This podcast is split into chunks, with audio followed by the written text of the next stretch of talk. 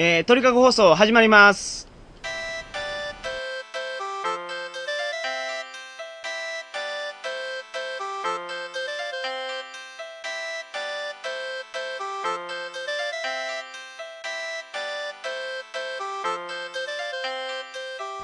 こんばんは、山本です。2006年1月27日金曜日、鳥かご放送第16回をお送りします。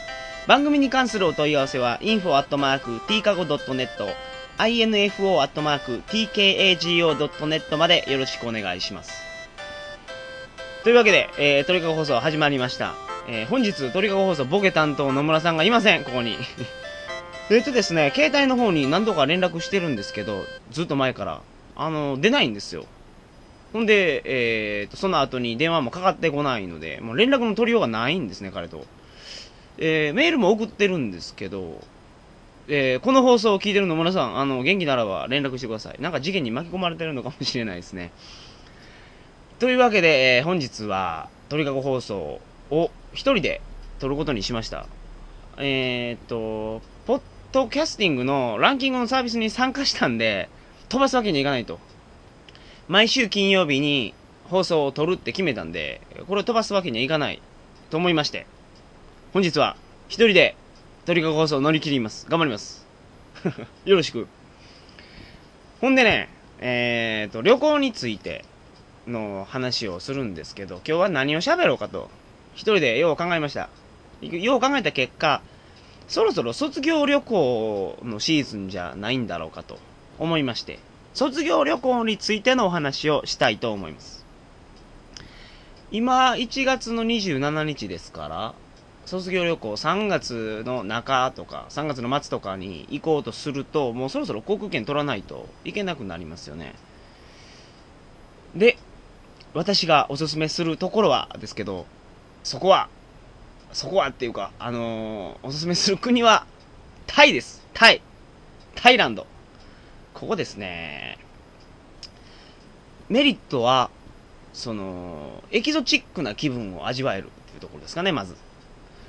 僕、いろいろな国行きましたけど、結局ね、あの、ニューヨークとか、シドニーとか、例えばロンドンとか行っても、その大都会なんで、東京とか大阪とかに旅行するのとあんまり変わらないんですね。言葉がちょっと違うだけで。その、都会はまあ一緒ですわ。どこも。でもね、東南アジアとかになると、あの、発展途上国っていうんですか？デベロッピングカントリーに行くともう全然違いますね。タイとかはもう空港着いた時点の匂いまで違いますからね。なんかタイ臭いんですよ。あの、よう韓国行った人が、韓国はもう国中がキムチ臭いって言いますけど、まあ、そんな国の匂いっていうのが特殊なんですね。タイは。いや、だから匂いが特殊やからタイ行けっていうわけじゃないんですけど、あのータイはね、あのまあ何しかエキゾチック。で、物価が安いんですよ。物価がね、もうびっくりするぐらい安いんです。例えば、えっ、と、ゲストハウスとかいう名前の安い宿があるんですけど、こういうところは、600円ぐらい出せば、シングルでテレビ付きでエアコン付きとか、そんなところに泊まれます。だから、あと、航空券ちょっと3月調べてみたんですよ。で、成田から一番安い便で、直行便とかでもですね、2万6000円ぐらいなんですね。だから、1日の予算を1万円と見ても、1週間の旅行で、10万円ぐらいで行けるんですよ。10万円ですよ。で、タイは、今言ったように物価がめちゃめちゃ安いんで、1日1万円使うと、その合流できます。合流。あの、王様のように遊ぶことができるんですね。その王様のように遊ぶっていうのはこれは面白くてですね。こういうのを、その、学生時代の、えー語学言うと、行かれるのはいいんじゃないでしょうかね。ほんでやね、1日1万円の予算で合流すると今言いましたけど、気をつけてほしいのはね、えっ、と、物価に慣れないことです。これ普通の旅行者が言うのと僕は真逆のことを言ってるかもしれませんけど、あのー1週間ぐらいの旅行やと、多分、向こうの物価に慣れずに、日本の感覚でお金を使ってきた方が楽しめます。合流できます。今言ったように1日1万円の予算で遊ぶと日本で決めたらですね、向こうについてももう1万円、もう無理からに使ってください。その方が絶対楽しいですから。あの、日本円で1万円使っても大したことできないですけど、タイで1万円使うともう何でもできますからね、ほんまに。で、その、日本人は適応能力が高いので、すぐ現地の物価に慣れてしまうんですよ。だから、100円の食べ物と200円の食べ物があったら、2は200円高いわとか、70円の食べ物を探そうとか、60円の食べ物を探そうという気になってしまうんです。でも、1週間の旅行でね、それぐらいのお金ケチっても、大したことないじゃないですか。もう初めに日本で決めてきてる予算ですから。ですから、その卒業旅行の時はそういうところをケチらずにですね、バンバン使って、バンバンお金を無駄遣いしてですね、遊んでください。タイは旅行者の予算が1日2000円ぐらいのところなんで、1万円使うとね、ほんまにすごい遊べます。あの、忘れられないような思い出が作れると思いますよ。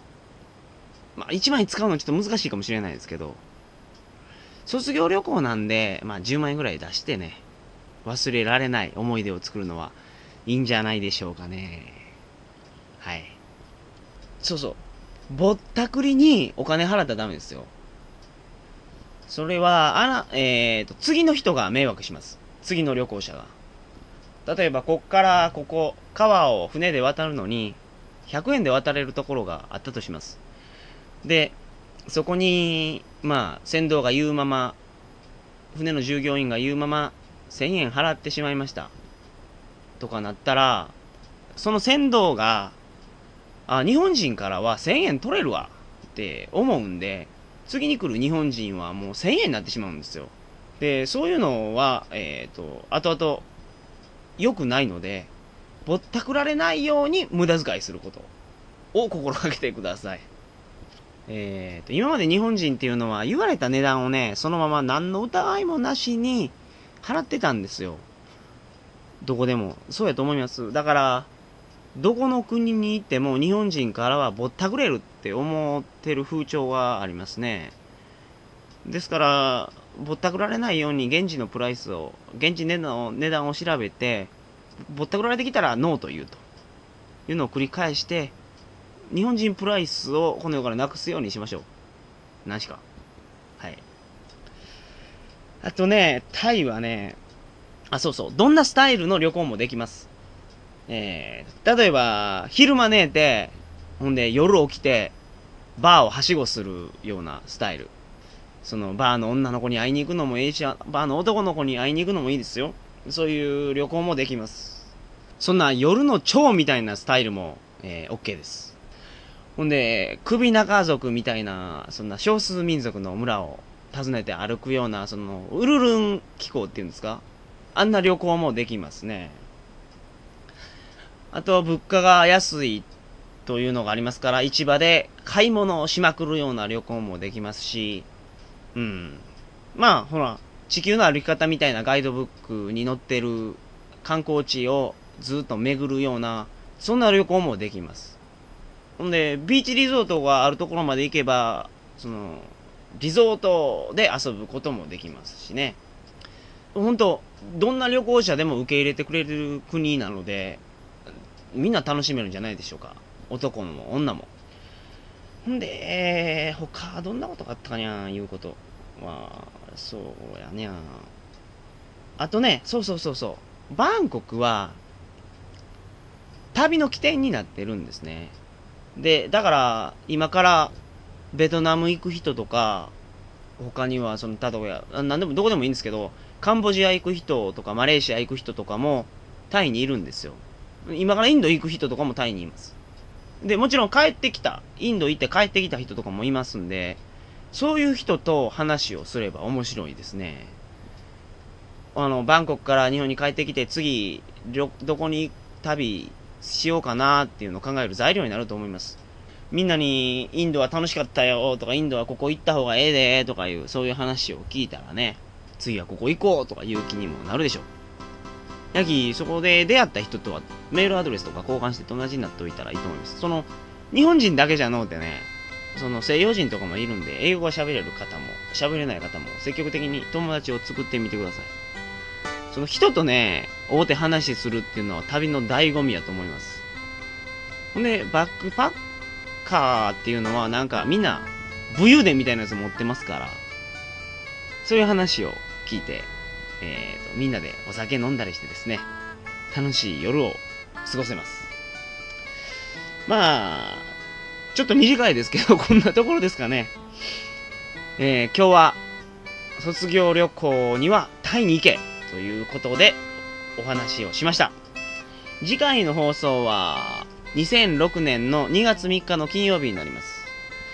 次回ですね、何を喋るかはまだ決めてないんですけど、どうなんでしょう？ねえ。まあ、次回も一人でやることになるんでしょうか？来週までには時間があるんで、ゆっくり一人で考えて何を喋るか決めますわ。それではご清聴ありがとうございました。おやすみなさいませ。